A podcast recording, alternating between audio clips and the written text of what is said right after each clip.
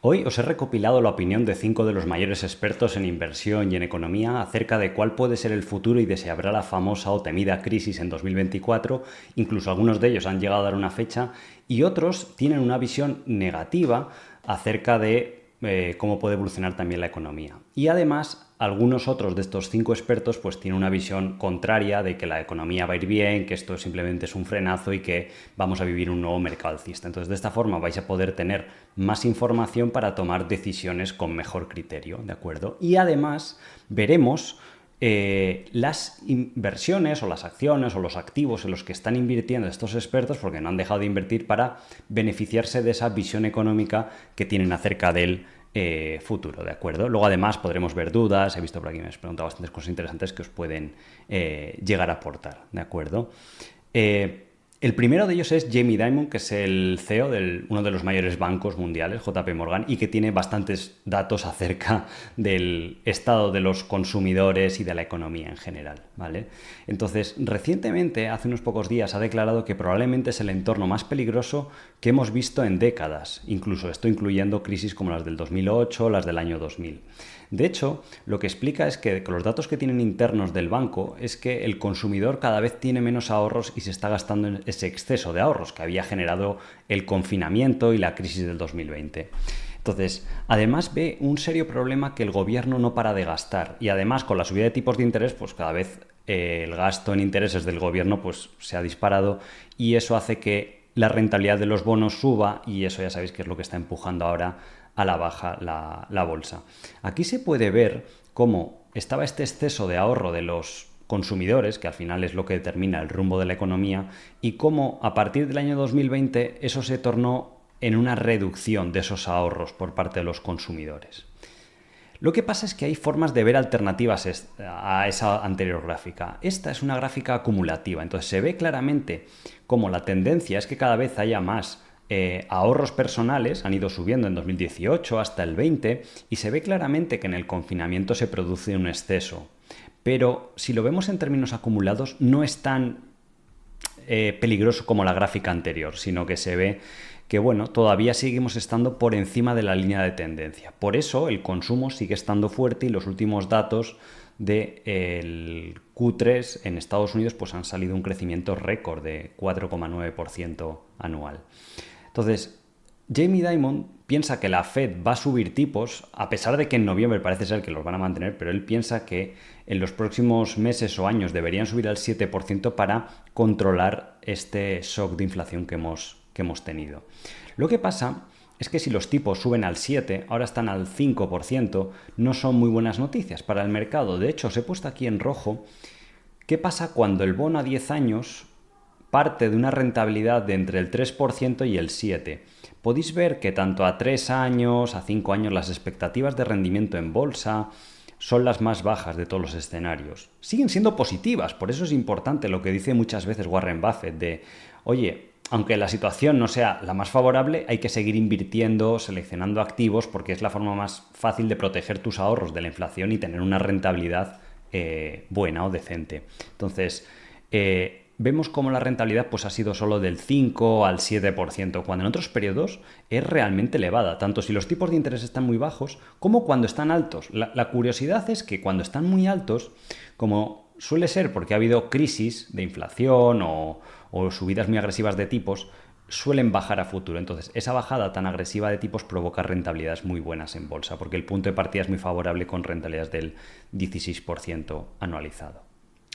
Segundo eh, experto famoso que ya conocéis del canal, Ray Dalio, que es el fundador y de, de Bridgewater, que es el mayor hedge fund del mundo, con más de cien billones de dólares en activos bajo gestión. De nuevo, no es un turista a la bolsa, no es una persona que haya aparecido ayer mismo en el mercado y que suele tener una visión pues, bastante acertada acerca de la economía.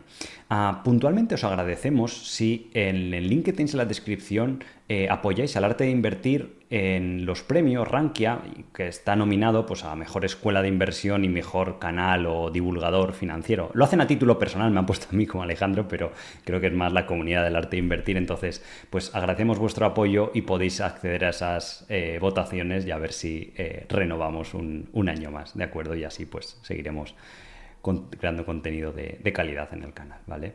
Entonces, Ray Dalio lo que explica es que eh, él piensa que va a haber una crisis, pero una crisis de deuda inminente. El crecimiento económico podría llegar a cero por ciento, incluso en esta entrevista de C N B C dijo que podría tornarse a negativo. De hecho, en este gráfico se puede ver por qué a Ray Dalio le preocupa tanto. Estamos en este punto y el nivel de endeudamiento de Estados Unidos es récord y equiparable a la Segunda Guerra Mundial. Y la tendencia es que no va a parar si no hay una contención de gasto por parte de los políticos, de ayudas, de pues bueno, todo este eh, ambiente socialista que se, ha, que se ha generado en Estados Unidos, ¿de acuerdo?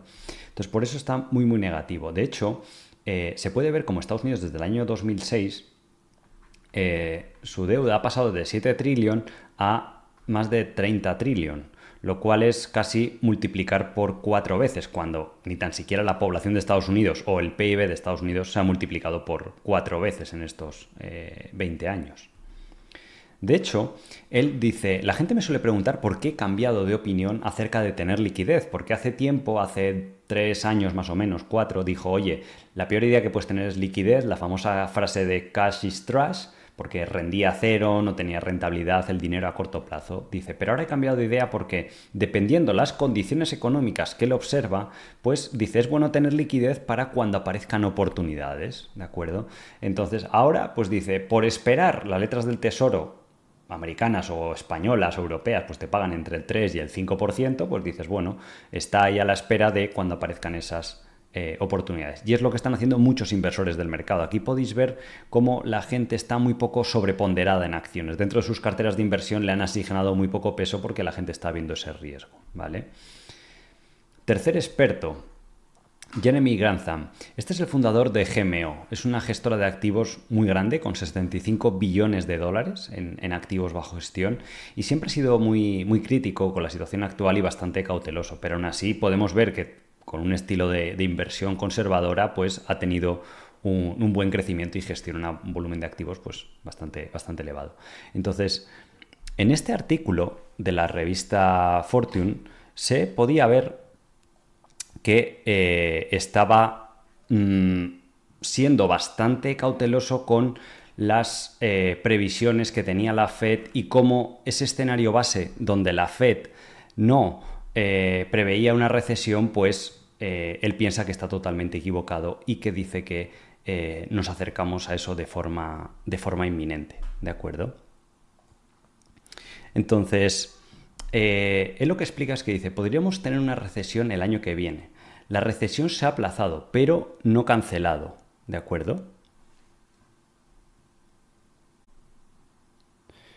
Vale, eh, un segundito, por aquí me comentáis que se había cortado, no sé si, si me podéis confirmar si estáis viendo, porque me ha saltado un error de YouTube, disculpadme, no sé si es que está funcionando mal o, o la conexión, ¿de acuerdo?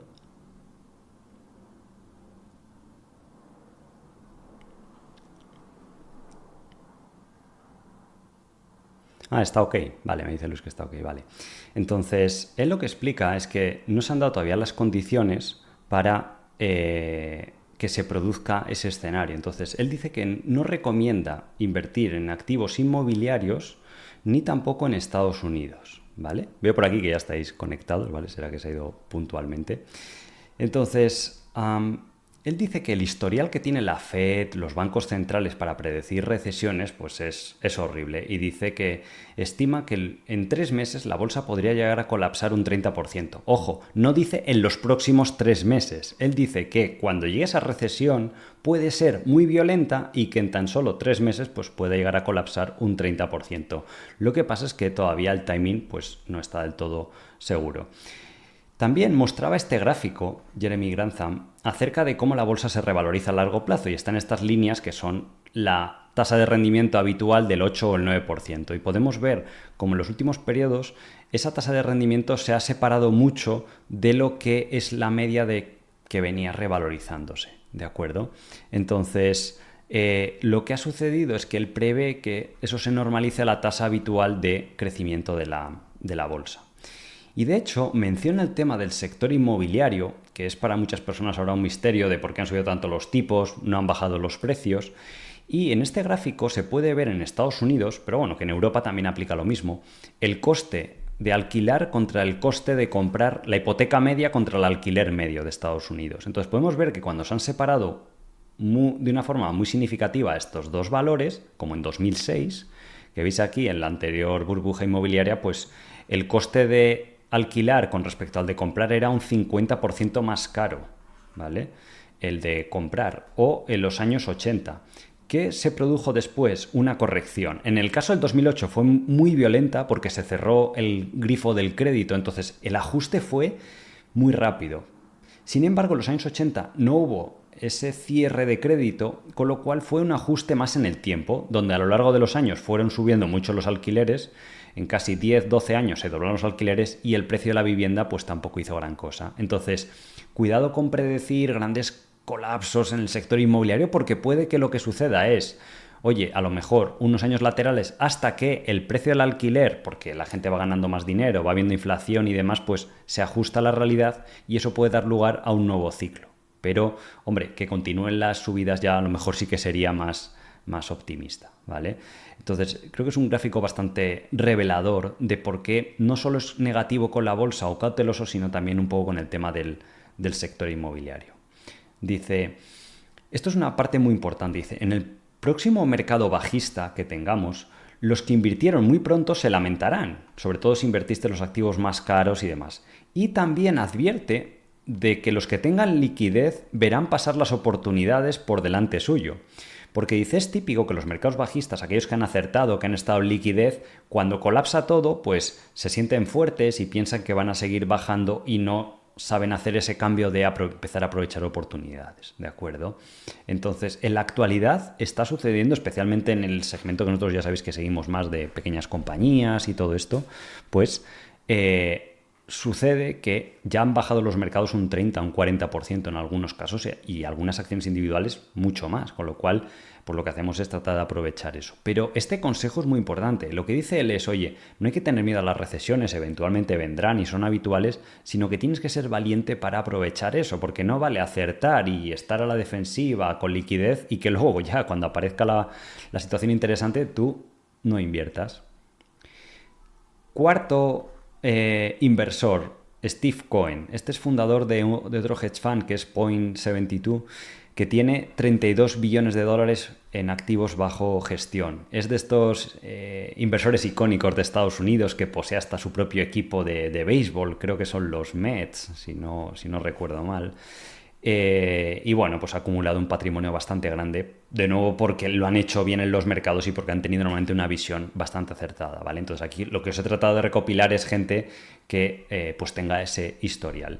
Entonces, es curioso porque este inversor tiene una opinión totalmente diferente a las tres anteriores. Él lo que dice es que, bueno, puede que haya algo de recesión, pero dice va a ser muy breve y va a estar seguida por un fuerte rebote del mercado, ¿vale? Esa es la visión que él tiene, decir, oye, va a haber una recesión tipo la de los años noventa, tal, que bueno, que a lo mejor hace bajar otro diez por ciento la bolsa y demás, pero a partir de ahí eh, se van a bajar tipos, que es lo que está generando esa situación, y eso va a generar un efecto péndulo y una subida enorme en el mercado. Entonces, él dice que el mercado entrará en una recesión muy muy corta en el primer trimestre del dos mil veinticuatro y después habrá un fuerte rebote en la economía y en la bolsa. De hecho, eh, este año en el este gráfico de J P Morgan vemos que ya ha habido una corrección en el ese and pe quinientos del ocho por ciento. En algunos otros activos, como small caps, ya ha habido correcciones del veinte por ciento o en algunos mercados de hasta el treinta por ciento. Entonces, ver caídas de más del treinta por ciento, como veis aquí en esos puntos rojos, es súper extraño. O sea, ocurren cada cinco o diez años. Y bueno, pues ya han sucedido este año. Sí, es verdad, puede venir un dos mil ocho y todo el mundo le tiene miedo a esto, pero esto va a suceder una vez cada cuarenta años y no se están dando las condiciones para que eso llegue a suceder. Por eso, estos inversores, cuando ven estas caídas del quince, veinte, veinticinco, treinta, pues ya empiezan a, a aprovechar, ¿de acuerdo? Entonces, él dice que es optimista con la economía en general y sobre todo con las acciones relacionadas con la inteligencia artificial, ¿vale? Que es algo que también me preguntáis mucho y que está últimamente, pues es de las pocas áreas del mercado que se está comportando bien. Entonces, ahora en breve vamos a ver la cartera que tiene este señor para beneficiarse de esa tremenda apuesta que tiene con las acciones de inteligencia artificial y que le podrían proporcionar pues, eh, rendimientos muy, muy elevados. El quinto experto es Bill Gross. Este es diferente a los anteriores porque es un inversor que se ha dedicado toda su vida al mercado de renta fija y de bonos. De hecho, recordad que ahora el mercado de bonos es lo que está empujando a la baja las acciones, porque como ha subido mucho la rentabilidad de los bonos, pues eh, eso tiene un efecto sobre el resto de activos, ya sean inmobiliarios, acciones y demás. Entonces, Bill Gross eh, también, empezando desde cero, acumuló un patrimonio de más de un billón de dólares y geo, eh, fundó la famosa gestora Pinco, que en la actualidad tiene dos trillones de dólares en activos bajo gestión. O sea, esto es masivo. Es el doble del P I B de la economía española o tres veces el P I B de la economía mexicana. Es una idea. O sea, son cifras ya eh, que, dan, que dan un poco vértigo el, el nivel que han alcanzado estas compañías. De hecho, la, la más grande del mundo es eh, BlackRock, que está en torno a nueve trillón, diez trillón, creo recordar, en, con todo este tema de fondos indexados y demás. Entonces, Bill Gross eh, le podéis seguir en Twitter. De hecho, tiene una cuenta y aporta bastante información, igual que Bill Ackman y demás, para que estéis al día. Dice que los dos factores de preocupación que tiene son, primero, la crisis regional, la, perdón, la crisis que ha habido en los bancos regionales de Estados Unidos, que dice que le recuerda mucho a lo que ocurrió en el año dos mil ocho, que ocurrió ese gran colapso por esa, eh, esos problemas bancarios. Y dice que además la reciente aumento en la morosidad de los préstamos eh, de automóviles, y que está a niveles de la crisis del año dos mil ocho, se ha disparado en los últimos meses porque la gente ya no puede hacer frente a los pagos. Y en Estados Unidos la gente se fija mucho en el tema de los automóviles porque está demostrado que históricamente la gente deja de pagar antes su hipoteca que el préstamo de automóviles. Entonces, si la gente ya no puede pagar los préstamos de automóviles porque les hacen falta para ir al trabajo, es que la situación se está empezando a eh, poner un poco más tensa de lo, de lo habitual. Y dice que si seguimos la tendencia histórica, la economía americana debería ralentizarse significativamente. Y él ya incluso se aventura a pronosticar de que en el cuarto trimestre pues puede iniciarse esta, esta recesión, a pesar de que el último trimestre ha sido muy bueno el dato de crecimiento en Estados Unidos.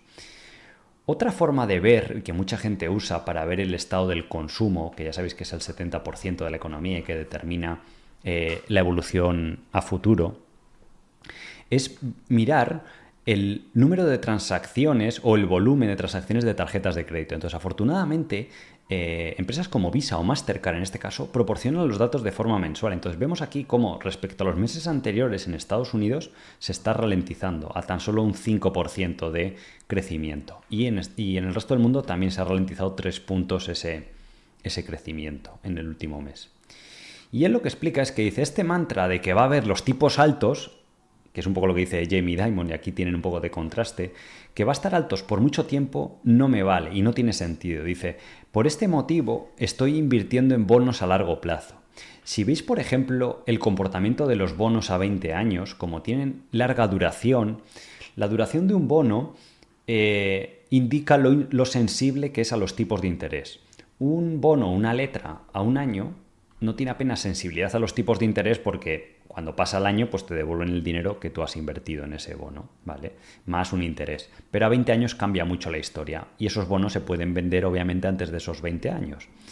Hay un índice, el famoso T L T, que ya estuvimos haciendo varios vídeos en dos mil veintiuno y tal, cuando estaba, eh, pues muchos inversores apostando en contra. Estaba este eh, E T F o estos bonos a nivel de ciento setenta y ahora se han ido a ochenta. ¿Vale? Entonces lo que explica es que ve una oportunidad muy grande en estos bonos porque si el gobierno de Estados Unidos corta los tipos de interés, como suele hacer en todas las recesiones, a niveles pues del uno, dos, tres por ciento, pues deberían revalorizarse pues entre un cincuenta por ciento. Eh, si se volviera a la situación anterior de tipos muy bajos, pues un cien por ciento, que sería volver donde estaban antes, ¿vale? Entonces, esto es un poco por lo que lo explica. Sí que es verdad que él ha estado muy sesgado porque lleva toda la vida invirtiendo en bonos, entonces es como lo que dice Warren Buffett, no le preguntas al barbero si necesitas un corte de pelo, porque al final va a estar sesgado a pensar que ese mercado de bonos lo va a volver eh, a hacer bien, ¿vale? Igual que me puede pasar a mí con el mercado de las acciones, pues uno está eh, sesgado, ¿vale? Pero bueno, que al final, pues esos periodos extremos de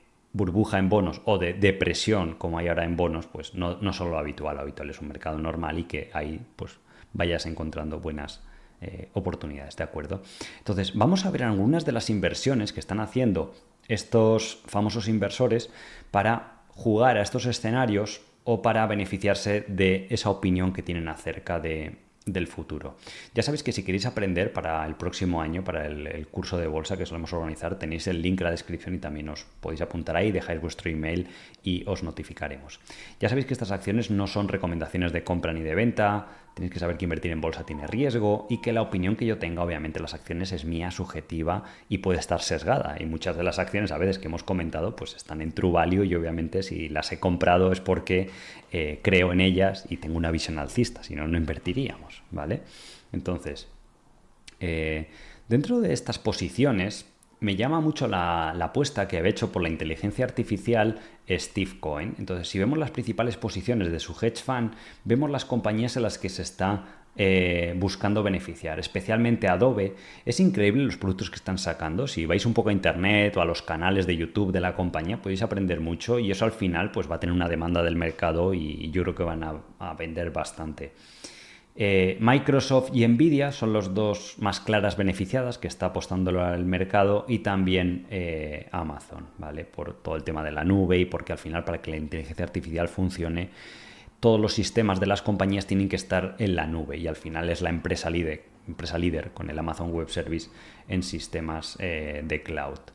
Entonces, Eh, además, aprovechando que esta semana habían publicado eh, resultados algunas de las principales compañías como, como Amazon, pues puede estar interesante eh, hacer un recordatorio de, de Amazon. Recordad que estuvimos viendo esta empresa en, en el canal cuando estaba por aquí en el torno de setenta dólares, ochenta dólares. Tenéis un vídeo del dos mil diecinueve en detalle donde la podéis eh, ver todas las partes, cómo se valora en detalle y, y la verdad que está... Eh, o es un vídeo que tuvo bastantes eh, visualizaciones, ¿de acuerdo? Entonces, eh, los últimos resultados de, de Amazon, recordad que Amazon tiene tres líneas de negocio. Tiene el tema de la nube con el cloud computing, la inteligencia artificial, que es el Amazon Web Service, pero luego tiene el tema del e-commerce, ¿vale? Y esto se lo divide la empresa en internacional y en Estados Unidos, ¿vale? Entonces, en Estados Unidos ya han alcanzado la rentabilidad. Aquí podemos ver como el año pasado perdieron cuatrocientos millones, que era una de las tesis que tenía Jeff Bezos de Amazon. La visión que tenía es: vamos a vender muchísimo o tener un nivel de ventas muy alto para que nadie pueda competir contra nosotros y eh, de esa forma hacernos con todo el mercado y luego ya ejercer ese poder sobre el mercado y subir precios, y de esa forma pues obtener estos beneficios de pasar de perder cuatrocientos millones a tener en un solo trimestre más de cuatro mil millones de, de beneficio. Además, Amazon es muy inteligente porque se ha inventado una nueva línea de negocio que es la de la publicidad, que está creciéndoles mucho y que además no requiere un nivel alto de, de inversión. Ahora los comerciantes, cuando venden en Amazon, pues pueden pagar una pequeña cantidad de dinero para aparecer en los primeros puestos de búsqueda del cliente, lo cual tiene mucho sentido. Es igual que los supermercados. Mucha gente no lo sabe, pero cuando una empresa quiere vender sus productos en un supermercado, las estanterías que están a la altura de la vista son más caras, incluso el supermercado te cobra por poner ahí el producto, aparte del propio beneficio que hace el supermercado sobre cada producto que se vende, exactamente igual que Amazon. Entonces, si tú no pagas por eso, pues estás a la altura de los pies, con lo cual afecta mucho al nivel de ventas o la visibilidad de un producto. Entonces, la verdad que ha sido una jugada maestra y eh, están logrando ingresos de más de veinte billones de dólares de esa línea de negocio en, en Amazon, ¿vale? Aquí podemos ver en el segmento internacional como las ventas crecen más rápido, crecen a un dieciséis por ciento anual, y ya se está empezando a dar ese efecto rebote, igual que en Estados Unidos, donde el año pasado perdieron dos mil millones y este año ya están break-even, casi no están perdiendo dinero. Y lo que se espera a futuro es que pues esto retorne a eh, una rentabilidad bastante, bastante importante, ¿de acuerdo? Y finalmente, la joya de la corona de Amazon, donde viene la mayoría del beneficio, aunque eso está empezando a cambiar, es el Amazon Web Service. Está creciendo poco porque la base comparable de años anteriores era muy elevada, porque durante el confinamiento se invirtió mucho en el cloud y demás, y ahora pues eh, se ha ralentizado un poquito el crecimiento y la empresa va siendo ya más grande. Entonces, en este trimestre eh, lo que importa es el beneficio, y el beneficio ha subido un treinta por ciento porque está alcanzando de nuevo aquí también este segmento esas economías de, de escala, y está ganando en un solo trimestre siete billion. El año pasado la... La visión de la compañía era diferente porque casi todo el beneficio le venía de esta línea de negocio de Amazon Web Service, pero aquí vemos que la parte internacional del, perdón, la parte de Estados Unidos de e-commerce está empezando a aportar una rentabilidad pues eh, bastante, bastante importante. ¿Por qué la gente está muy alcista con Amazon? Porque si vemos las previsiones que hay a dos mil veinticinco, es que ya no crezca tanto como en el pasado, cuando venía de crecer un veinte y treinta por ciento, sino un once o un doce. Lo que pasa es que como se está dando ese efecto escala, los márgenes se prevén que pasan del cinco al ocho por ciento, en el momento que Estados Unidos sea más rentable y los segmentos de e-commerce internacionales pues sean más rentables, lo cual se espera que prácticamente la compañía doble su beneficio, pase de dos con cincuenta dólares por acción a casi cinco dólares. Entonces, si la acción está a ciento veinticinco, pues ya sería un nivel de veinticinco veces beneficios, que es un poquito más de lo que cotiza el ese and pe quinientos, pero ya no es ese nivel de sobrevaloración que podría haber o que era la narrativa que había hace años. Nosotros invertimos en dos mil diecinueve en un periodo similar, donde la empresa solo estaba ganando un dólar por acción y en los siguientes tres años se eh, triplicó. La empresa se dobló en bolsa y por eso procedimos a eh, reducir la, la participación, ¿vale? Entonces, una de las mejores métricas para valorar Amazon es Enterprise Value EBITDA, ¿vale? Porque tiene en cuenta la deuda de las empresas. Entonces, el EBITDA, en este otro gráfico veis cómo va a crecer mucho, de, de cien billón a ciento cuarenta. Históricamente, Amazon se movía a veinte veces EBITDA porque la gente lo consideraba, y lo sigue siendo, un muy buen negocio contra el que es casi imposible competir y con segmentos muy interesantes. Pues ahora vemos que están en mínimos históricos de valoración de los últimos diez años. O sea, las acciones rara vez habían estado más, más bajas. De hecho, el punto mínimo de este gráfico, estamos hablando de diez años, ¿eh? No es una semana, ni dos, ni tres. Coincide con el del el viernes pasado, ¿vale? Porque además ha estado bajando estas semanas, el Nasdaq y demás. Y se puede ver ese... Eh, mínimo de tan solo once veces eh, EBITDA, ¿vale? Segunda cartera interesante, eh, Ray Dalio. Ray Dalio, si vais a Whale Wisdom, ya sabéis que tienen que publicar esto trimestralmente, vemos los movimientos que ha hecho. Si os fijáis, ha reducido bastante en el tema del oro. ¿Por qué? Porque la rentabilidad del bono a diez años, por fin, ha subido, y en esos escenarios normalmente o teóricamente a futuro son más negativos para el mercado del oro. Él siempre es muy alcista en oro y siempre tiene un, una buena parte en cartera, y creo que incluso cualquier inversor, el consejo que él da de que todo inversor debería tener una parte en oro entre un cinco y un diez por ciento para, bueno, lo que pueda pasar, épocas de hiperinflación o de irresponsabilidad de los bancos centrales. Él a lo mejor ha reducido una parte porque ve que está habiendo un poco de responsabilidad subiendo los tipos de interés y frenando un poquito la economía. Y a cambio de eso, vemos muy interesante las inversiones que ha hecho. Ha seguido comprando el ese and pe quinientos y las dos acciones que ha comprado en mayor cantidad son dos acciones de consumo defensivas, como Merck, que se queda a la producción de fármacos, o una empresa de, de biotecnología que no debería sufrir mucho ante una crisis, y también Philip Morris, ¿vale? Eh, que es obvio, al final, pues eh, eso también es el producto de consumo, donde incluso hay una, una cierta adicción por parte de, de, del cliente, ¿vale? Entonces, pues me parece interesante pensar por qué, o que veamos eh, en detalle Philip Morris y por qué pues, le gusta a Ray Dalio para un entorno actual donde es cauteloso y demás, de por qué está invirtiendo en la, en la compañía. La empresa lleva eh, unos años lateral en bolsa, porque el mercado tiene una visión de que los productos de tabaco y demás pues están en, están en declive. Pero es curioso las narrativas de los mercados comparado con lo que sucede en la realidad si uno se toma el trabajo de pensar qué es lo que está pasando. Entonces, eh, Philip Morris es uno de los mejores negocios que ha cotizado en bolsa y una de las acciones que mayores rendimientos ha dado históricamente. Entonces, ellos... lo que prevé la compañía, y normalmente se ha cumplido lo que han dicho, es que Eh, el crecimiento en ventas se va a acelerar de aquí a los próximos tres años, hasta dos mil veintiséis. Y dicen que incluso han entregado los resultados que prometieron en dos mil veintiuno y dos mil veintitrés. Y lo más importante es que los productos libres de humo, que llaman, como esto de Lycos o la marca hasta que compraron de Juul, ¿vale? De, eh, De, de esta startup. De hecho, hay un, han sacado ahora un, un, un documental en Netflix bastante interesante, pues dice que esas categorías de alto crecimiento que le gusta mucho a la población joven y porque se ve que es menos nocivo que en el pasado y demás, pues eh, van a suponer dos tercios de las ventas en dos mil treinta. Y esas categorías están creciendo mucho. De hecho, la propia compañía explica que no solo van a crecer esas categorías, sino que además son el doble de rentables. El Unit Economics, comparado con los cigarrillos tradicionales, el beneficio bruto de los productos smoke-free es el doble, con lo cual eso acelera que el beneficio crezca más rápido de lo que van a crecer las ventas. Y ya sabéis que en bolsa lo que importa para que las acciones suban son los eh, beneficios. De hecho, la compañía pronostica que los beneficios van a crecer a un ritmo mayor de lo que lo hacen los mercados en general, entre un nueve y un once por ciento. Incluso beneficios por acción, contando posibles diluciones o eh, recompras de acciones, y de hecho ya no va a ser un negocio en declive, ahora va a ser un negocio que va a crecer del seis al ocho por ciento por este nuevo invento que se han, se han sacado.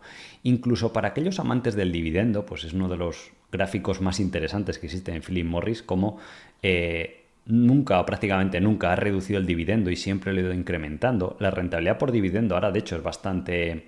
es bastante alta, en torno al seis por ciento, y si los beneficios de la compañía crecen a más de un diez por ciento anual, lo lógico es que el beneficio crezca a futuro más de un diez por ciento anual. Y ya sabéis que un modelo de valorar acciones de dividendo, suponiendo que estén a un múltiplo razonable, que el múltiplo ni se expanda ni se contraiga, es tomar la rentabilidad inicial del dividendo más el crecimiento esperado de los dividendos. Y eso te da la rentabilidad total como accionista, ¿vale? Esto es lo que se llama el estilo de inversión de, eh, en dividendos crecientes, ¿de acuerdo? Y que a muchos inversores les gustan, esas famosas rentas pasivas y demás. Pues bueno, yo pienso que es un estilo interesante para aquellos inversores que lo vean esto como algo más conservador, que no quieran hacer crecer tan rápido el capital, porque eso es más volátil, ¿vale? Yo os lo digo desde la experiencia, pero para inversores más tranquilos que digan, oye, pues quiero tener esta rentabilidad con dividendo y además son buenas empresas que lo van haciendo crecer. Y lo importante es que tengan detrás un negocio muy predecible y muy estable como el que tiene Philip Morris y que eh, obviamente no hay que sobrepagar por, por las acciones. De hecho, eh, Philip Morris podéis ver aquí como cotiza diecisiete veces beneficios, que comparado con otros productos de consumo o empresas de consumo como Nestlé, Colgate, Pepsi, pues podéis ver que están a, a una media de unos múltiplos eh, más altos. ¿Por qué aquí abajo está eh, Imperial Brands, que son competidores de Philip Morris, o British American? Porque no se han adaptado tan bien a esta nueva tendencia del smoke free con estos nuevos productos. Y Philip Morris, de hecho, ha solidificado mucho su posición competitiva porque en esta nueva categoría tiene casi el cincuenta por ciento de cuota de mercado, y eso al final le genera una economía de escala a nivel de marketing, de percepción de los clientes, de la seguridad del producto y demás, pues bastante, bastante importante, y creo que es muy, muy interesante ver cómo pues esa valoración está en torno a la media, incluso por debajo de la media histórica, me atrevería a decir. La media histórica de estas compañías suele ser veinte veces beneficios y ahora pues estaban en esas diecisiete, quince veces que estaban ahí, ¿vale? Y aquí tenéis a, al bueno de Jeremy Grantham, como de nuevo lo que os digo, por mucho que esté una persona negativa y demás, lo que esta gente hace no es desinvertir todo, ponerse corto del mercado con toda la cartera, no, no. Dicen, oye, pues tengo un poquito más de liquidez, ¿vale? Y también, pues quizás compañías un poquito más defensivas en ese entorno, por si luego aparecen oportunidades, pues usa la liquidez y vende esas compañías para comprar esas otras, ¿vale? Entonces, entre sus biggest holdings, En, en G M O está Microsoft, que también se va a beneficiar de la inteligencia artificial. Lo estuvimos viendo la semana pasada, de hecho, con la cartera de Bill Gates. Le podéis dar un, un vistazo. Meta también ha publicado unos buenos resultados, aunque el mercado, como está corrigiendo por estos miedos que hay, pues está bajando todo. Alphabet es curioso, que también publicó muy buenos resultados, pero eh, la parte del cloud Eh, simplemente falló las estimaciones en veinte millones de dólares de lo que prevían los analistas. Entonces el mercado ya extrapola de que la empresa se está quedando por detrás en la carrera de la nube porque Microsoft publicó mejores resultados y eso indica que está por delante, cuando que en realidad pues no les está beneficiando tanto la parte de la inteligencia artificial a ninguna de las dos compañías, pero bueno, es un poco la narrativa que hay. Y los otros segmentos de, de Alphabet, como son la publicidad en buscadores, YouTube, Android, pues la verdad que fueron mejores resultados de lo, de lo esperado, y ahora mismo estará cotizando, quitando la caja, unas diecisiete veces del año que viene, lo cual es más barato que todo el ese and pe quinientos, y realmente es una acción. Bueno, se puede ver que es mejor que la media, que el ese and pe quinientos, por crecimiento, por nivel de endeudamiento, retorno sobre capital invertido y demás, ¿vale? Entonces, creo que de, de estas inversiones que ha hecho Jeremy Grantham, me resulta interesante United Health. Nosotros también la tenemos en el fondo de grandes compañías, en el, en el True Capital, y es una compañía que ha dado unos rendimientos impresionantes en bolsa. Se ha multiplicado por casi cuatro mil veces en bolsa desde que eh, salió a cotizar. Eh, es el mayor proveedor de planes de salud en Estados Unidos o seguros privados de, de salud. Hay mucho viento de cola por el envejecimiento de la población, cada vez hay más inflación, la empresa lo puede trasladar todo, es algo, un producto necesario que la gente tiene que seguir eh, comprando, obviamente, por razones eh, obvias. Y eh, el mercado no para de crecer. Aquí podéis ver en este gráfico cómo el mercado de, del healthcare o de la salud en Estados Unidos pues está creciendo a ritmos de casi el seis por ciento. Por eso la empresa crece a ritmos más altos, porque al ser más fuerte captura más de esa cuota de mercado. Crece entre un ocho y un diez por ciento. Y luego además los márgenes se van expandiendo, va recomprando acciones y eso da lugar a que eh, muchos inversores vean crecimientos de doble dígito o hasta el quince por ciento en beneficios, incluso siendo una empresa madura donde le pueden quedar pues décadas de, de ese... de surfear este crecimiento de, del sector de healthcare y además con unas características pues muy, muy defensivas. Entonces, en los últimos resultados tampoco defraudó. Cuando muchas compañías están bajando las previsiones de beneficio, están publicando resultados débiles, pues la compañía podéis ver aquí que subió un catorce por ciento los beneficios, eh, los beneficios por acción están en, en récord histórico y no solo eso, en vez de bajar la previsión de beneficios, podéis ver aquí que la elevó de veintitrés coma setenta y cinco dólares a veinticinco dólares por acción.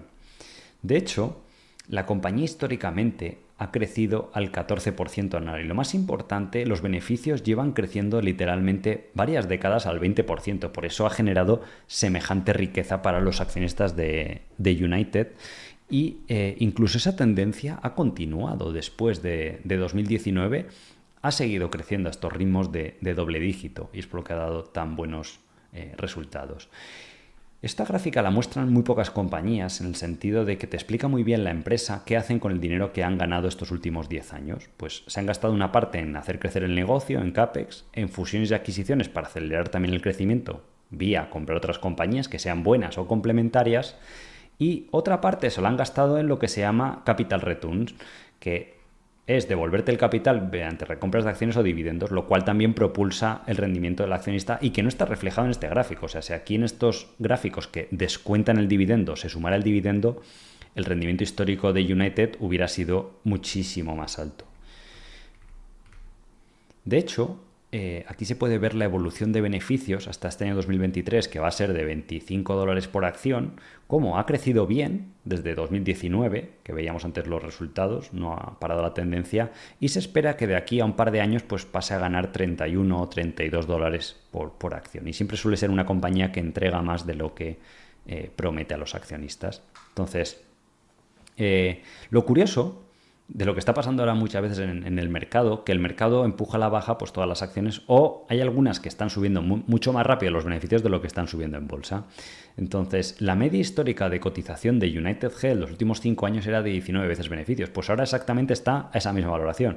Sí que es verdad que ha habido épocas pues, más favorables para invertir las acciones, a lo mejor cuando están a dieciocho veces, pero es raro que la compañía pues, baje de catorce veces, que veis aquí que es un poco el mínimo de, de estos años, a cambio de un negocio que es también mejor que la media del ese pe quinientos y está cotizando a la misma valoración del mercado del, del ese pe quinientos, cual es eh, bastante, bastante curioso. También si queréis acceder a estos descuentos es, es válido ya solo para el, hasta el doce de noviembre, luego ya se acaba esa promoción te ka erre. Si ponéis el código arte quince, hemos negociado con ellos un descuento especial para los eh, suscriptores del canal, donde si os dais de alta en un plan mensual anual, pues tenéis ese descuento para poder investigar acciones, pues está muy bien todos esos datos de, de mercado que, que ofrece la, la compañía, ¿vale?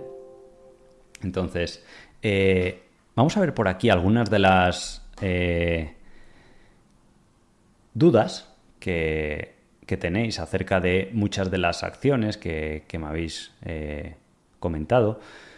Y eh, he visto, por ejemplo, uh, los resultados de eh, Global Dominion. Sí, eh, no, son buenos. O sea, al final... Lo que pasa es que estas acciones, da igual que sean españolas, italianas, eh, hay una negatividad muy importante en el, en el mercado. Entonces, da igual casi casi lo que, lo que publiquen, que está muy presionada a baja. Esto es una empresa realmente buena a solo ocho veces beneficios, con un buen crecimiento, una buena directiva, cuando normalmente este negocio pues no bajaba de quince veces beneficios, una media así, transacciones privadas que en el sector suele ser eso, pero que no podéis luchar contra el mercado a corto plazo. Da igual que las empresas estén publicando buenos resultados o que publiquen simplemente lo que se espera, o a lo mejor, bueno, y si publican un poco más débiles, ya ahí abrocharos el, el cinturón. Pero esta compañía se puede ver, como a veces cotizaba diecinueve veces, veintitrés, tal, pero es que estamos a niveles del confinamiento. O sea, en el confinamiento veis que bajó a ocho veces beneficios, pues bueno, ahora estamos ahí otra vez. Solo que la cotización no ha bajado a niveles del confinamiento del dos mil veinte, si veis el gráfico, a dos coma sesenta, porque la empresa ahora está ganando más que en aquella época. Pero a nivel de que os mida la euforia del mercado, no hay mejor indicador que los múltiplos sobre beneficios. Estamos hablando de cuatro veces EBITDA. El problema es que esta compañía para, para mis fondos es pequeña o tiene poca liquidez y por eso no podemos comprar tanto. Hay una posición pequeña del uno por ciento, pero no hay tanta liquidez en, en Global Dominion. Y entonces, que da igual, que es que muchas de las otras que tenemos también están a, a los mismos múltiplos. Entonces, pues es lo que os decía de los mercados bajistas en small caps. Esta acción en dos mil veintiuno pues llegó a tocar cinco euros y ahora está en tres. Y no le ha pasado mmm, nada grave. De hecho, es que sigue creciendo. Aquí, si veis los resultados, sobre todo a nivel de EBITDA, obviamente en el COVID le bajó, ¿vale? Porque veis ochenta millones, pero luego son ciento once, ciento veintitrés, este año ciento cuarenta, el año que viene se esperan ciento cincuenta y siete. Pero bueno, lo que importa es este año. Entonces, está ganando un cuarenta o un cincuenta por ciento más que en dos mil diecinueve, por ejemplo. dos mil diecinueve estaba a cuatro o cinco euros casi. Pues está ganando ahora mismo un cincuenta por ciento más. Sin embargo, la acción está un treinta, un cuarenta por ciento más baja. Y eso es la historia de muchas de estas acciones. ¿De acuerdo? Entonces, eh, es importante comprender los mercados bajistas. Y cualquiera de los de vosotros que estéis aquí, que queréis hacerlo bien en la bolsa, que queréis que sea, pues yo que sé, una fuente de ingresos o vuestra ocupación principal, o incluso el día de mañana gestionar dinero a otras personas y ayudarles a eh, rentabilizar sus ahorros, pues eh, tenéis que comprender lo, lo que es la bolsa y los mercados bajistas, y que ahí es donde se siembra para recoger a futuro. Y, y os tiene que parecer bien o estar contento con ello, o ser capaz de aceptarlo, porque si no, pues vas a vender en pánico o no vas a aprovechar esas oportunidades, como decía Jeremy Grantham, acerca de eh, las dinámicas que suceden en los mercados bajistas, ¿vale? Entonces, muy, muy importante. Eh, me habéis preguntado Teleperformance. Es lo mismo que ha sucedido igualmente. Eh, cualquiera que vea este gráfico, no sé si os lo puedo enseñar por aquí, podéis decir, oye, ¿y qué os habéis fumado en True Value para eh, querer invertir en, en algo así? Porque si veis el último año o los últimos cinco años, pues parece, o incluso de más tiempo para atrás. Esto llegó a tocar casi eh, cuatrocientos euros, pero obviamente no invertimos a cuatrocientos euros, ni a trescientos, ni tan siquiera a doscientos. Nuestro precio medio ahora mismo, porque hemos comprado, pues ahora con estas bajadas que ha habido estos días, pues estará en ciento veinte o ciento treinta, lo cual es Eh, curiosísimo para una compañía que puede ganar entre dieciocho y veinte euros al año que viene por acción, con la adquisición que ha hecho y con tal y como está la situación. Entonces, es un múltiplo de cinco o seis veces beneficios al que estará eh, cotizando en la actualidad. ¿Por qué? Porque esa narrativa de que la inteligencia artificial va a hacer quebrar al negocio. Entonces, bueno, por lo que hemos investigado pensamos que no, ¿vale? Eh, entonces, es la opinión que tenemos y por eso pues eh, invertimos. Y sobre todo la valoración que está, porque si me dijeras, oye, está la acción a treinta veces beneficios o veinticinco, donde tienes que estar muy seguro de los próximos diez, quince años de la empresa o los próximos veinte, pues hombre, puede ser un riesgo y decir, oye, ¿cómo va a evolucionar la inteligencia artificial en quince años, en diez años? Pero cuando te dan una acción a per cinco, per seis, pues es... tienes que pensar cómo puede ser los próximos cinco años, el futuro de la compañía o del sector y demás. Y a partir de ahí, pues trabajar eso. ¿Por qué ha bajado estos días? Pues yo creo porque ha bajado el mercado, ¿vale? Influye. También Eh, vi la noticia de que BlackRock había reducido su participación del cinco por ciento. Ha habido algún broker que la baja el precio objetivo, porque los brokers son así, o sea, cuando tenían precio objetivo de doscientos cincuenta, la acción baja mucho, pues dicen precio objetivo ciento veinte, siempre le dan como un veinte por ciento más de lo de donde esté. Por eso eh, el precio de, de los brokers lo sigue mucha gente, lo cual no tiene sentido a corto plazo, porque simplemente lo que hacen es reflejar lo que va haciendo en bolsa, o sea, es un, algo atrasado, no vale para predecir el futuro. ¿Vale? Y eh, lo tercero puede ser que eh, pues la gente sepa que van a reducir un poquito el guidance, pero no por inteligencia artificial, sino porque la economía está un poco más débil, que aún así es un negocio muy predecible, que incluso pues, eh, creció en años como el año dos mil ocho, dos mil nueve. De hecho, si vemos, pues, como decíamos siempre, los, al final los beneficios es lo que marca el futuro de los, de los negocios. ¿Vale? Y es que pasa que el mercado a veces... Eh, lo que dice es, bueno, a, a corto plazo, pues si los beneficios bajan, yo voy a vender las acciones, ¿vale? Entonces, la compañía, pues desde casi sus eh, inicios, pues, ha estado creciendo de una forma bastante sólida. Este descenso que hay aquí en dos mil veinte de beneficios es el COVID, y este dato de aquí de dos mil diecisiete no está bien puesto en las bases de datos porque, vamos, yo conozco la compañía y ha estado creciendo incluso en...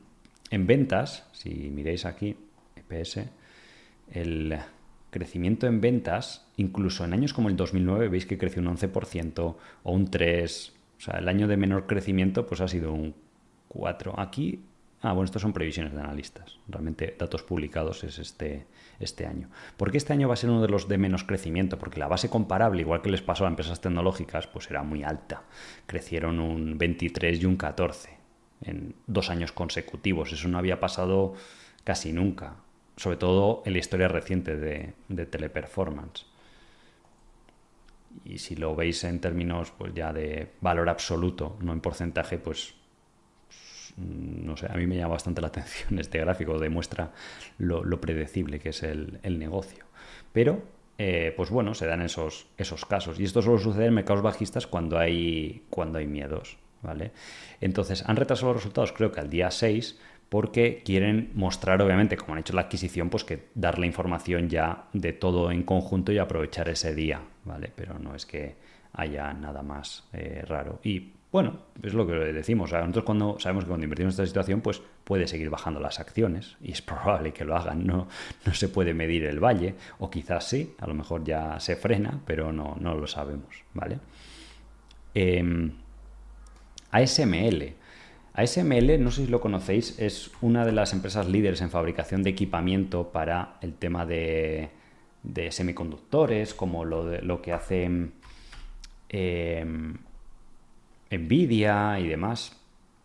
A ver si están por aquí. Estas máquinas de altísima tecnología que tienen unos márgenes de beneficios muy altos, pues eh, los principales clientes pues son empresas como T S M, Intel o bueno, la compañía que sea. Nvidia no fabrica como tal, solo diseña y hace el marketing de los, de los productos.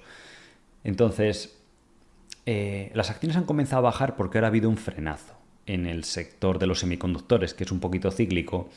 Y Nvidia parece un poco más inmune, veremos los resultados, porque a lo mejor pueden sorprender, en el sentido de que esta compañía ha dicho que por lo que está viendo la demanda de los clientes y de semiconductores, que al final pues es lo que va a determinar la demanda de, de, las, de los productos de Nvidia, de Intel y demás, pues que eh, va a estar bastante contenido en dos mil veinticuatro y va a volver a crecer con fuerza en el veinticinco. Entonces podéis ver que en el veinticuatro se espera uno de los años de menos crecimiento del uno por ciento y por eso las acciones han bajado. ¿Por qué no han bajado tanto? ¿Vale? Que es la pregunta como en acciones más pequeñas. Porque el mercado es más eficiente. En una empresa de doscientos billones de dólares, que hay gente muy inteligente investigando las acciones, pues la gente comprende que un año no determina el futuro de los próximos veinte o treinta años de una compañía. Entonces, por eso la gente no se pone tan nerviosa y no vende eh, al minuto.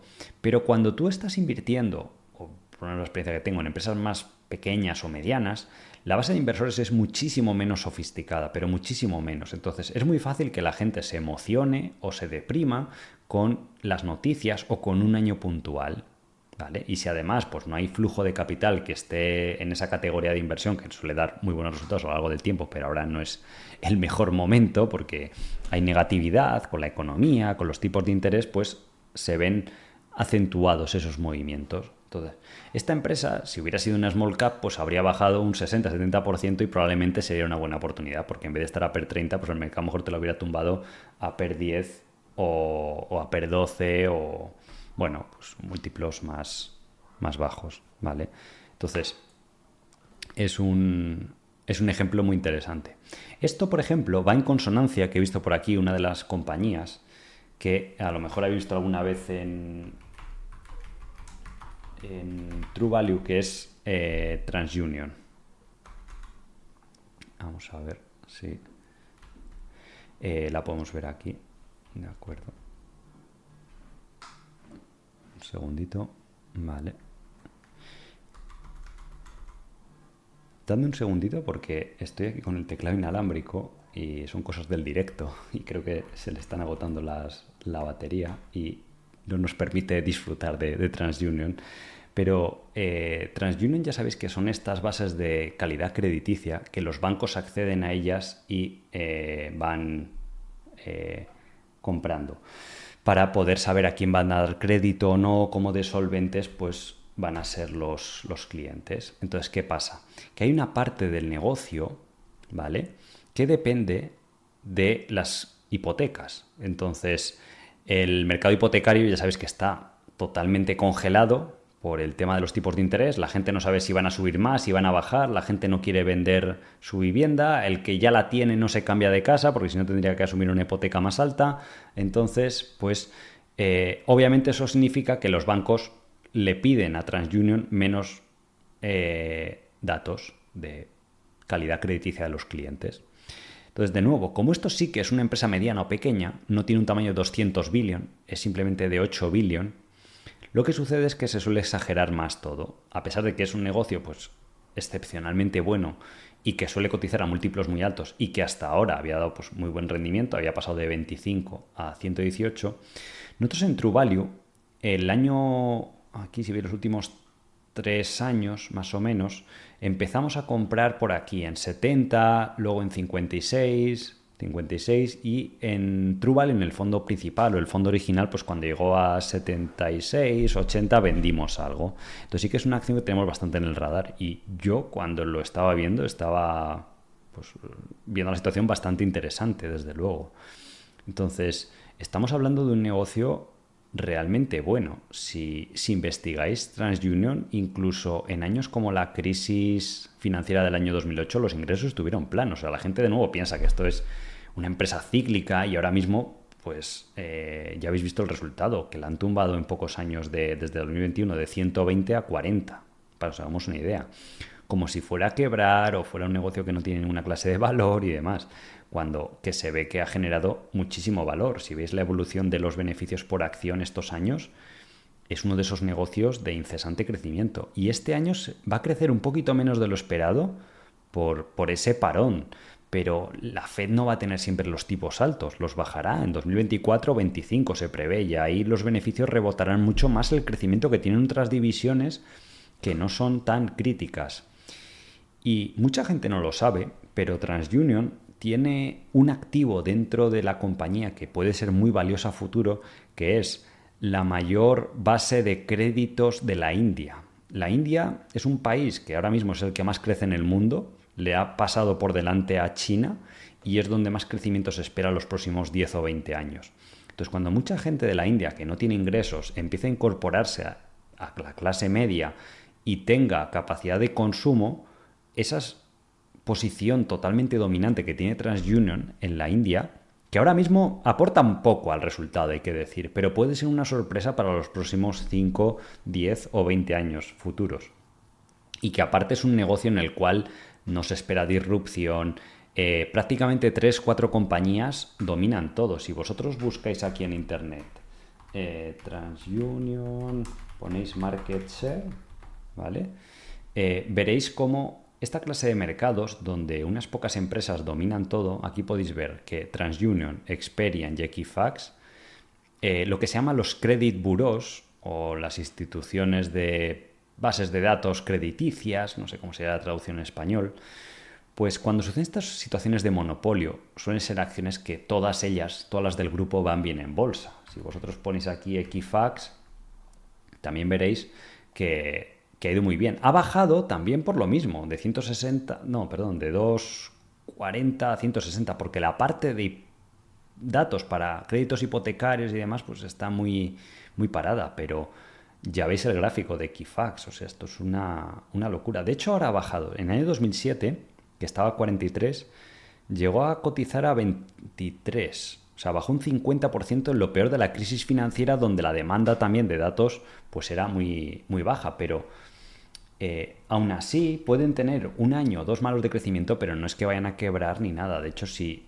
cualquiera que vea eh, una compañía como, como Equifax, por ejemplo, por poneros el, el caso en, en lo que es el comportamiento de este tipo de negocios, porque en aquella época TransUnion no cotizaba.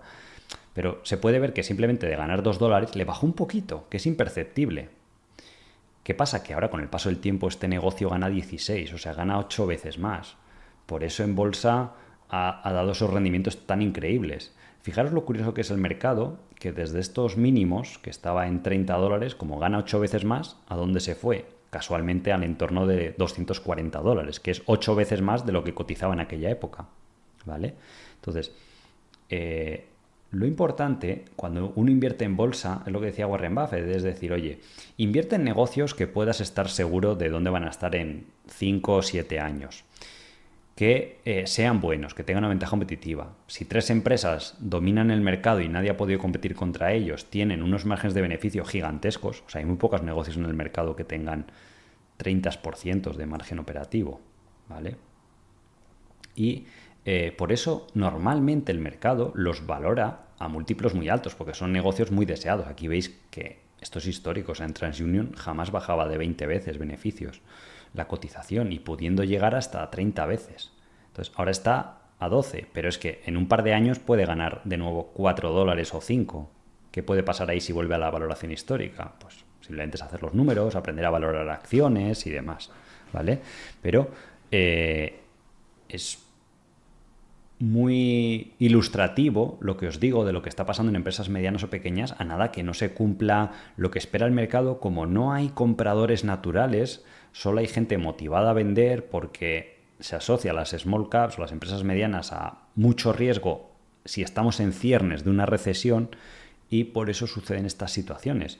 O suceden situaciones como lo que me comentabais antes de, de Global Dominion, que publica unos buenos resultados, el guidance o las previsiones para futuro son buenas, lo que hace pues va a estar demandado, pero aún así pues la acción baja. Y eso que tampoco ha dado una noticia negativa. Si ahora mismo tú das una noticia negativa, bueno, olvídate. Entonces, muchas veces se está exagerando.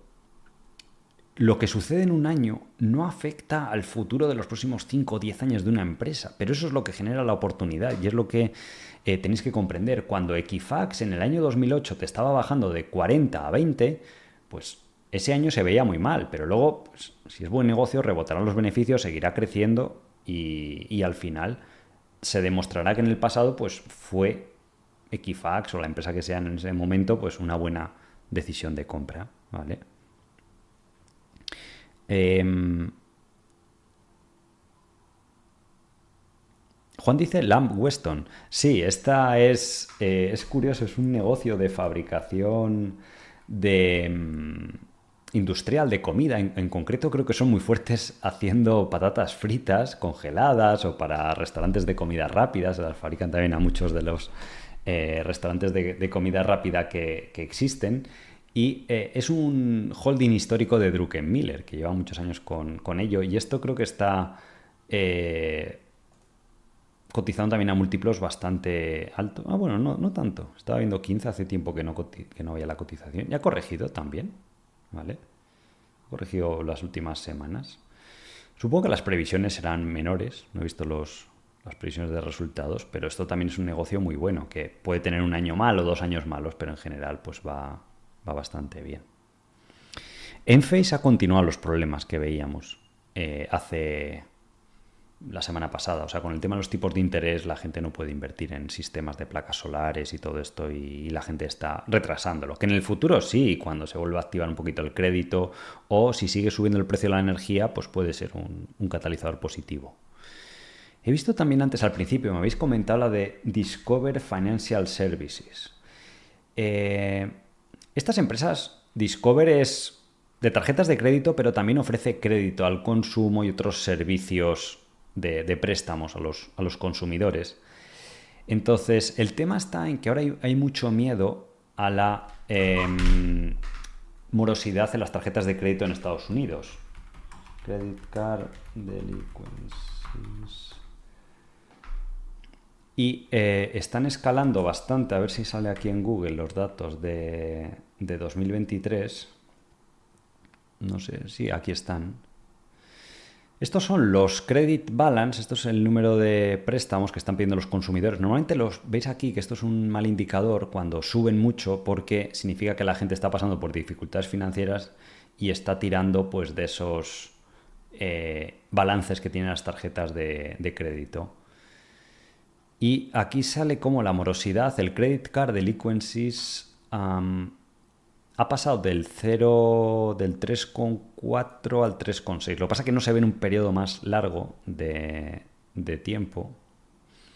Vale, pero es básicamente lo que está pasando en el mercado. Por eso estas compañías están bajo presión. Lo importante aquí es invertir en negocios que sepáis que tengan una solvencia importante. Yo en empresas financieras recomiendo que los que dirigen la empresa se estén jugando su propio capital, pero en empresas tan grandes como estas no lo tengo del todo claro si está muy alineado o no la directiva, ¿eh? No, no lo he investigado, igual sí me podéis eh, corregir, ¿de acuerdo? Pero es, es también algo bastante, bastante importante, ¿no? Y estos negocios sí que son potencialmente más eh, peligrosos en crisis financieras, tipo el año dos mil ocho y demás, ¿vale?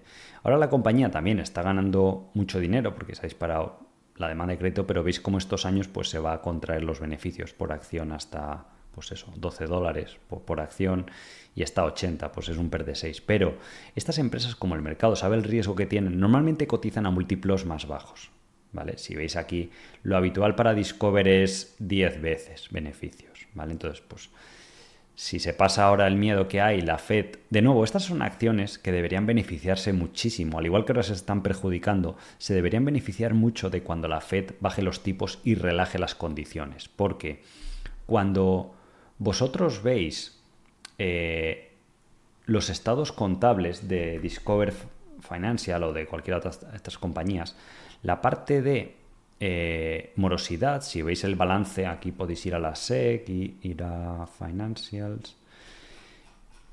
Eh, bueno, esto es la parte del, del balance. Es bueno analizar la deuda, cuánto tiene, los depósitos. Estos son, es como un banco, ¿vale? Que acepta depósitos para reducir el coste.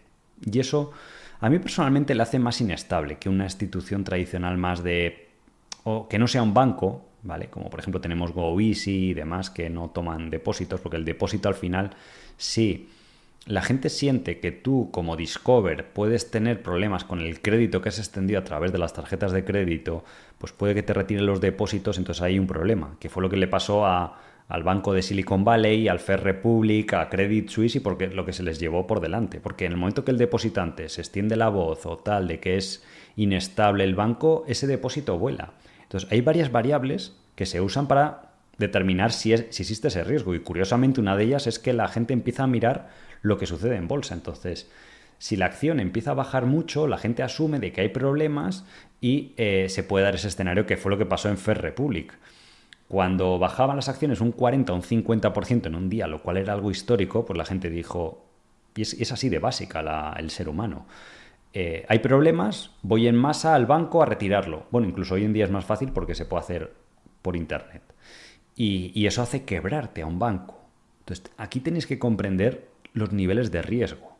No es lo mismo una institución financiera como Discover que TransUnion. Aunque estén en el mismo sector financiero, una, una empresa es una empresa de datos o servicios financieros y el otro ya es el proveedor, que asume en su balance el riesgo de cliente y el riesgo de financiación, porque se tienen que financiar con esos depósitos y es probablemente una de las principales fuentes en las que confía Discover, ¿vale?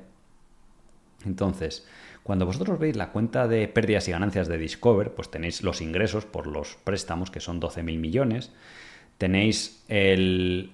los costes de intereses, pues el, a los depositantes les paga una décima parte de eso, que es curioso. Las tarjetas de crédito en Estados Unidos suelen cobrar el veinte por ciento de interés. Y al depositante pues le estarán pagando un dos por ciento porque es lo que paga un banco y es, es un negocio bastante lucrativo, la verdad, si veis los números y cuando pensáis cómo funciona. De hecho, podéis hacer lo mismo. Podéis ir y decir eh, Discover eh, Market Share y podéis ver la cuota de mercado obviamente contra eh, otros proveedores. Obviamente Visa, Mastercard dominan todo, está luego American Express, que ya sabéis que ha invertido Warren Buffett, y eh, Discover no va mal, ¿vale? Pero digamos que es otro sector bastante estable en ese sentido. Digamos que a nivel, por un lado, de la demanda de crédito y demás, es, es bueno el sector. Donde puede estar el riesgo para Discover, que ese riesgo no lo tiene Visa y Mastercard, porque ellos directamente no te extienden crédito, simplemente son intermediarios que facilitan tu operación y el que te da el crédito es el banco, sino que Discover te hace todo, ¿vale? Te toman los depósitos, te da tarjetas y eh, te cobra por ellos. Entonces aquí hay una línea muy importante que es esta de Provision for Credit Losses. Y veis que varía mucho. Y hace que el negocio pueda ganar, veis aquí, eh, a ver, aquí abajo, mm, income before taxes, ¿vale? O beneficios antes de impuestos. Veis que en unos años ha ganado mil millones, siete mil y cinco mil. ¿Dónde viene la principal fluctuación de esto? De esta línea que se llama, a ver, que aparece en todos los bancos, los Provision for Credit Losses. Entonces, esto es el dinero que aparta todos los años el banco para ver, para asumir esa morosidad de esa gente que no le va a pagar, que es una cifra bastante grande, como podéis ver. Entonces, esto veis que ha fluctuado de cinco mil millones. En dos mil veintiuno fue prácticamente cero. ¿Por qué? Porque los tipos de interés estaban por el suelo, todo el mundo estaba en su casa ahorrando dinero porque no le dejaban gastarlo y obviamente pues la gente puede hacer frente al pago de su tarjeta. Cuando a la gente le dejas libertad, como falta un poco de esa cultura financiera, o puede haber otra gente que realmente sí que está pasando por apuros, pues aumenta la morosidad. ¿Qué pasa? Que cuando suben mucho los tipos de interés, Discover tiene que subir lo que cobra por las tarjetas de crédito. Eso lo podéis ver en... en Google lo podéis buscar fácilmente, que sube lo que cobra. Entonces, claro, a la gente le sube la cuota, igual que le sube la cuota del coche, de la casa, pues también sube esto. Entonces, más gente pues no puede pagar. Y también tiene que remunerar más a estos depósitos, ¿vale? Entonces, eh, ¿por qué los bancos o instituciones de este estilo se les llama cajas negras? Porque tú no sabes cómo se está provisionando esto. Si estos dos mil trescientos millones que ha apartado aquí la compañía son realmente la morosidad que después va a haber, o si va a ser más o si va a ser menos, ¿no? Porque esto es un número un poco más aleatorio. Incluso el que audita, el auditor, no lo sabe. Sí que hay unas ciertas reglas y una supervisión de los reguladores, pero eh, el auditor no sabe cómo has dado cada tarjeta de crédito o cada préstamo individual a cada persona. Por eso es muy importante que el que gestiona una actividad financiera se esté jugando su propio dinero. Si es el fundador el que está al frente o tiene muchas acciones, pues no va a hacer locuras. Sabes que va a construir la empresa para que incluso en niveles extremos de crédito o dificultad crediticia, pues la empresa no quiebre. Por eso es un negocio pues que le puede fluctuar mucho la rentabilidad y el P E R o la valoración que hacíamos en bolsa se vuelve menos relevante, porque lo que está ahora P E R seis puede pasar a P E R quince o P E R veinte en un momento. Sí. Vemos la evolución. De hecho, si veis los últimos resultados trimestrales de la compañía, que los tenéis en la S E C, que además creo que los ha publicado hace poco, ¿vale? Yo tampoco conozco tan a fondo esta compañía, o sea, sí que conozco el nombre y lo que hace y demás. Pero eh, podéis ver aquí los eh, intereses que ha recibido por los credit card loans, cómo han subido de forma muy importante, porque una parte buena de los tipos de interés altos es que pueden cobrar más por esos tipos de interés porque todo el mundo sube sube esa parte. Pero fijaros a los depositantes. Les ha tenido que remunerar mucho más, de trescientos cuarenta y cinco millones a mil millones, ¿vale? Porque la gente, claro, sabe los tipos que hay y si no le remuneras más, cogen su dinero y lo meten en letras del tesoro americanas, que pagan bastante. Entonces, ahora mismo está remunerando, podéis hacer la cuenta fácilmente, cuatro mil millones al año. Y tiene unos depósitos totales de eh, cien billones. O sea, le está pagando a los depositantes al cuatro por ciento. Que, ojo, no está mal, ¿eh? Hay bancos más avariciosos que ahora... Bueno, aquí en España están pagando el cero o cero coma cinco, una cosa así que... Yo es algo que me... Por falta de cultura financiera la gente pues no agarra el dinero y lo mete letras del tesoro. Pero en Estados Unidos, pues bueno, sí que están remunerando un poquito más, ¿vale? Entonces, eh, podéis sacar la cuenta fácilmente. El tema está en que fijaros la provisión para futuros eh, morosidad o credit losses. Ha pasado de setecientos a mil setecientos. O sea, ha subido un ciento cincuenta por ciento. De hecho, en los primeros nueve meses de dos mil veintitrés, esas provisiones han pasado de mil cuatrocientos millones a cuatro mil millones. ¿Qué pasa? Que esto, pues, ciertamente se ha visto un poco eh, solventado por el aumento de ingresos. Lo que pasa es que si os vais abajo del todo, al beneficio antes de impuestos, pues no lo ha compensado de, del todo, ¿vale? Porque antes, el anterior periodo ganó mil trescientos millones antes de impuestos y ahora, pues, solo ochocientos ochenta, lo cual son... dos coma cincuenta al trimestre. Que ojo, a este ritmo, aún así, pues sí que es verdad que puede ganar doce dólares.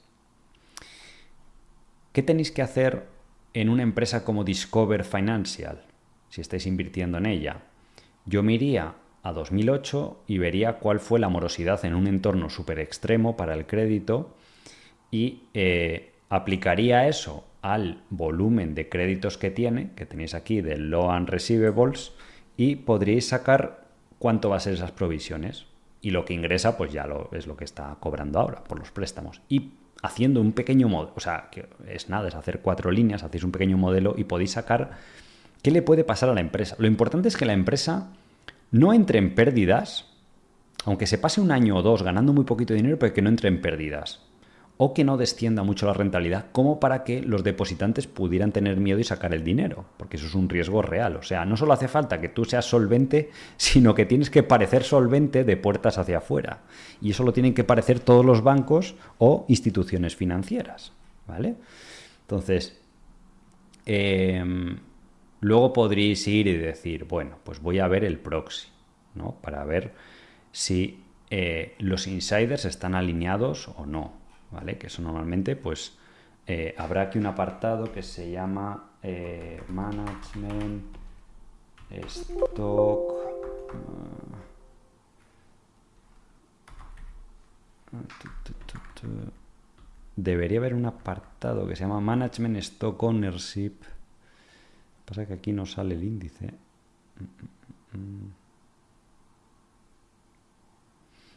Aquí está, Stock Ownership. Aquí sale Beneficial Ownership. Mm, mm, mm.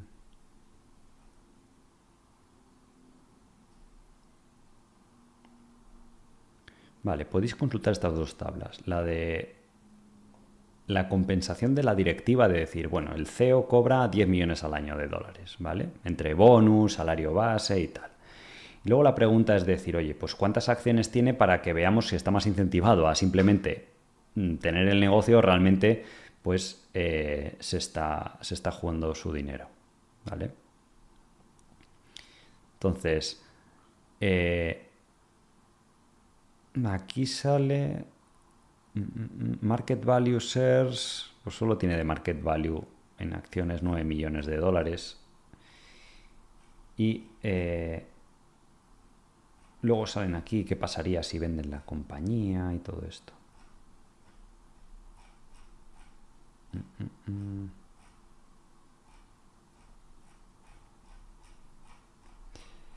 Normalmente hay una tabla, ¿vale? Aquí tenéis al, en la nota cinco, ¿vale? Que esto era el C E O. Podéis ver que tiene un millón de acciones, casi, casi, por así decirlo. Estos son los principales accionistas, ¿vale? Que siempre te los sacan en, es, en este informe proxy que se llama, ¿vale? Pues están los típicos E T Fs de BlackRock, Vanguard y todo esto, que es lo más habitual hoy en día con lo de la inversión indexada, pero eh, este señor tiene un millón de acciones, que a valor de mercado son ochenta, noventa millones de dólares y cobra de salario diez. Después de impuestos se le quedará en seis. Pues bueno, es una relación de, de doce o trece a uno. sí que puede existir una cierta alineación. Los otros, desde luego que no. Los otros tienen algo testimonial. Los otros insiders de la empresa tienen cincuenta mil acciones, cosas así, pues bastante... un poco de cara a la galería, ¿vale? Y eso también es otro factor eh, bastante importante, ¿de acuerdo? Entonces...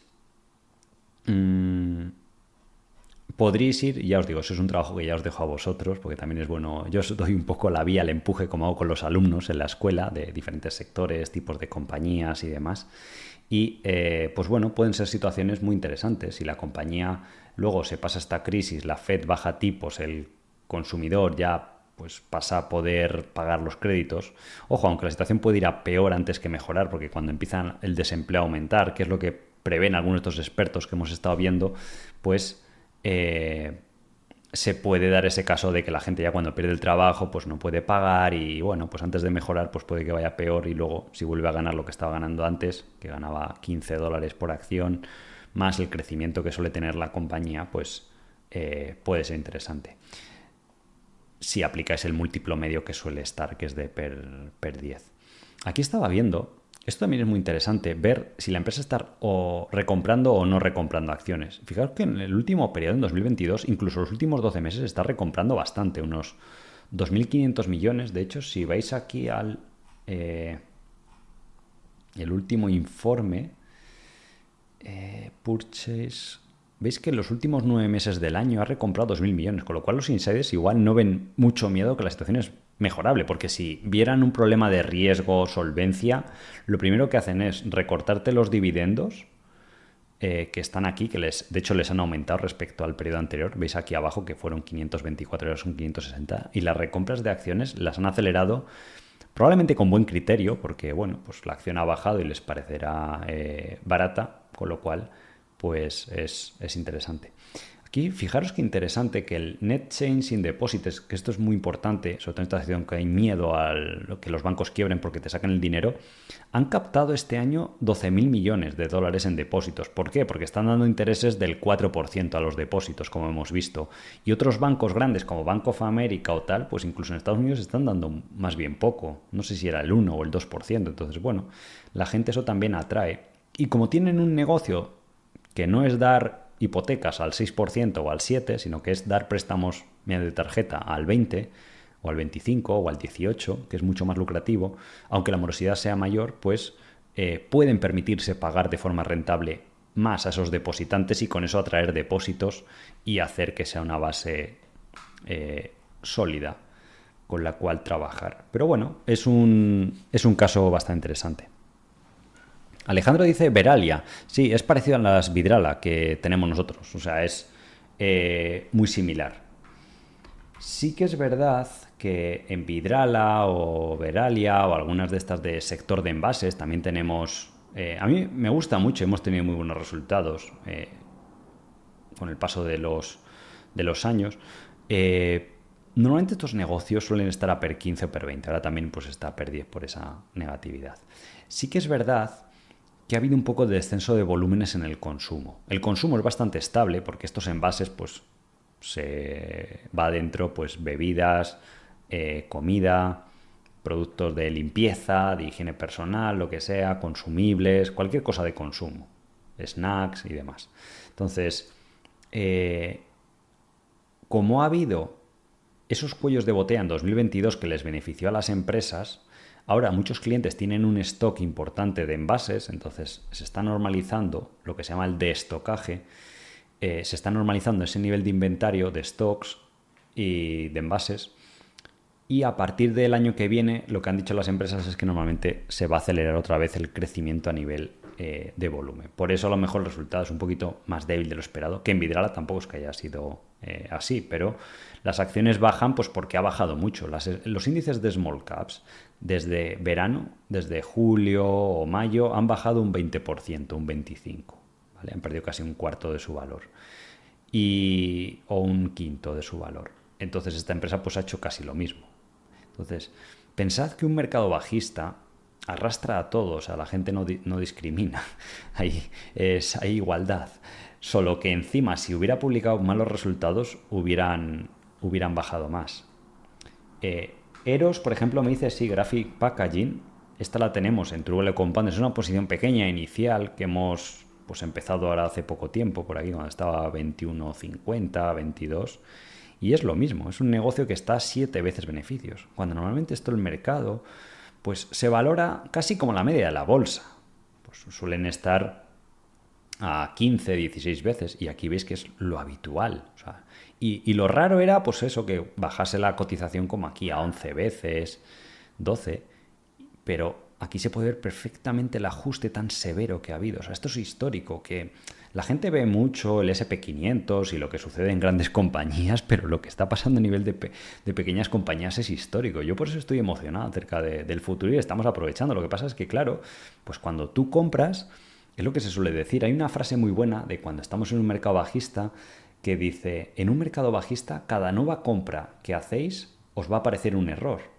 Y muchos de los que estéis aquí os podéis sentir identificados con, con esto, de que tú dices, eh, o yo que les explico a los partícipes de, oye, esto está muy barato, hemos comprado más y sigue bajando. Y la gente dice, oye, pero ¿cómo decías que estaba muy barato si sigue bajando? Pues porque la bolsa es así, algo que está muy barato puede pasar a estar extremadamente barato, pero no vas a estar esperando a invertir hasta, hasta la eternidad, ¿no? Porque Eh, diferentes ciclos, por ejemplo, esta compañía, pues no sé, en dos mil ocho o dos mil siete, cuando estaba a cuatro dólares, pues bajó a, a un dólar, lo cual se puede considerar ridículo porque los beneficios tampoco le bajaron tanto, pero la acción colapsó un ochenta por ciento. Pues fue histórico, si veis luego lo, donde se fue en dos mil catorce, de un dólar a catorce.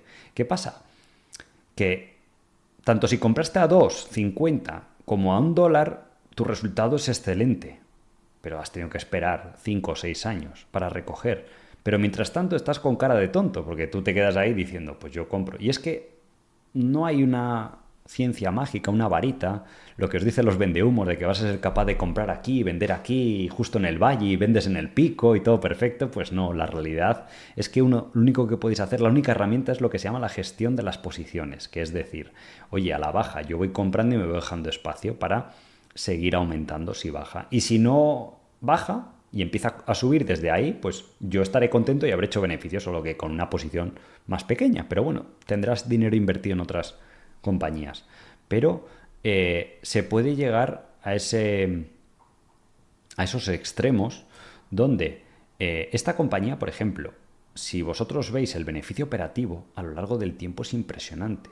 O sea, tú puedes decir, bueno, en dos mil siete a dos mil ocho tiene sentido que colapsara un ochenta por ciento. Pues no, si veis a los números, beneficio operativo ciento cuarenta millones, ciento noventa, doscientos, luego continuó subiendo. Ahora la compañía ha invertido en nuevas plantas, en crecer, y por eso los beneficios operativos han disparado y ha hecho también algunas adquisiciones, ¿vale? Porque pues tiene una deuda manejable para eh, la situación en la que estaba y pues se ve que claramente va va creciendo. Algún año puntual le baja un poco el beneficio operativo, por ejemplo en el COVID y tal, pero que incluso en el dos mil ocho, cuando bajó un ochenta por ciento, no le pasaba nada a la compañía, pero el mercado te la desploma a, a esos niveles, pues porque hay miedo. Entonces la gente ante miedo pues vende todo o se buscan muchas razones para vender las cosas, o simplemente porque la gente dice tiene deuda y la compañía baja, como ahora porque han subido los tipos de interés. Pero bueno, es analizar y es un poco decir, oye, si la empresa tiene un cash flow, unos beneficios muy predecibles, porque el tipo de productos que hace son bastante predecibles, pues podrá hacer frente al pago de esa deuda, ¿vale? Eso es muy, muy importante y es, no hay mejor entrenamiento que invertir de forma real y que veáis ahora por vosotros mismos lo que está pasando en la, en la bolsa. Y es lo que os digo siempre, es muy importante no ser turista de la bolsa, de decir, oye, convertirte en una persona astuta de los mercados y también con templanza, de decir, oye, ni hay que estar eufóricos. Bueno, vosotros habéis visto aquí los directos, cuando estamos en dos mil veintiuno, pues yo tampoco es que estuviera eufórico ahí, oh, esto se va a las nubes, no, no, pues bueno, es época de ganar dinero y hay otras épocas de, de sembrar, como ahora, para recoger a, a futuro, ¿vale? Eh, Habitare, me habéis puesto aquí. De vez en cuando hay que ver alguna compañía nueva. Habéis puesto que está bien. Bueno, espero que esté bien. Habitare. A ver de qué va esto. Es de Italia. Bueno, Italia ya sabéis que está muy barato. El mercado está de media per siete cuando suele estar a doce o trece.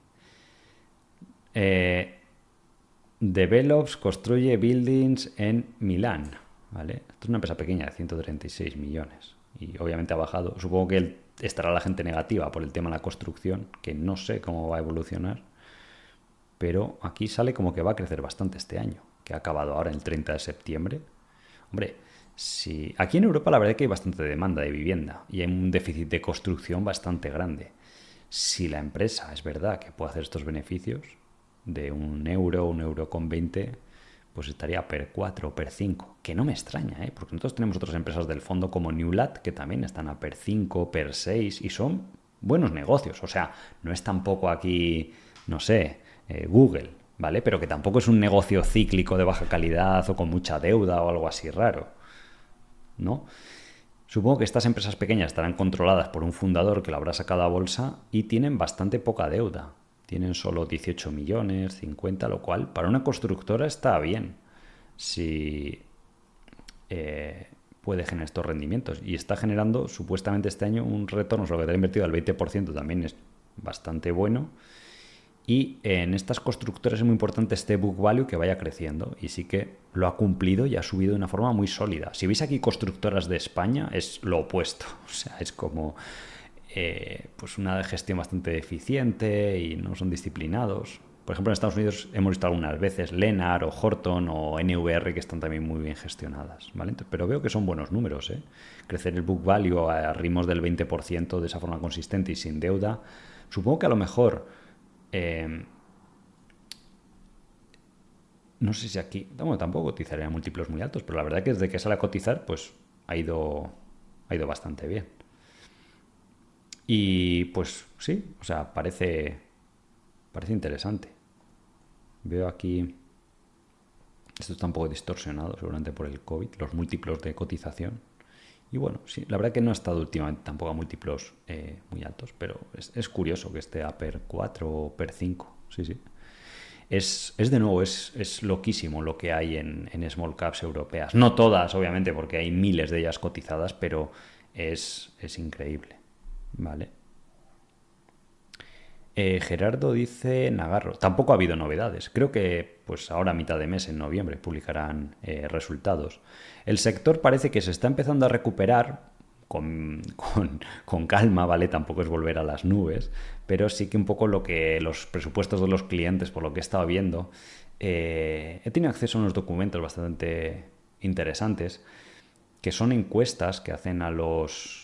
Eh, clientes, pero clientes grandes. Esto es aparte, porque me gusta, cuando hacemos inversiones tan grandes, obviamente manejamos muchos datos eh, acerca de eh, no solo lo que dice la propia compañía o empresas del sector que van a estar sesgadas a decirte que todo va a ir muy bien, sino fuentes de datos independientes que no tengan ese mismo sesgo para contrastarlo, ¿vale?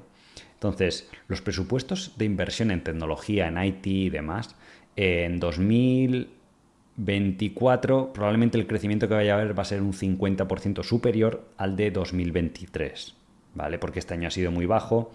Eh, orgánicamente, ajustando por la divisa, en agarros como que crecerá un seis, un ocho, un diez, no sé, puede que baje otra vez el guidance, ¿vale? Eso también es importante. Cuando es un año malo, pues va a ser malo, no sé cómo de malo, pero que es un año en el cual todavía va a haber un cierto crecimiento, que la gente lo ve como si fuera una empresa en declive si tú ves el, el gráfico, pero va a haber crecimiento, ¿vale?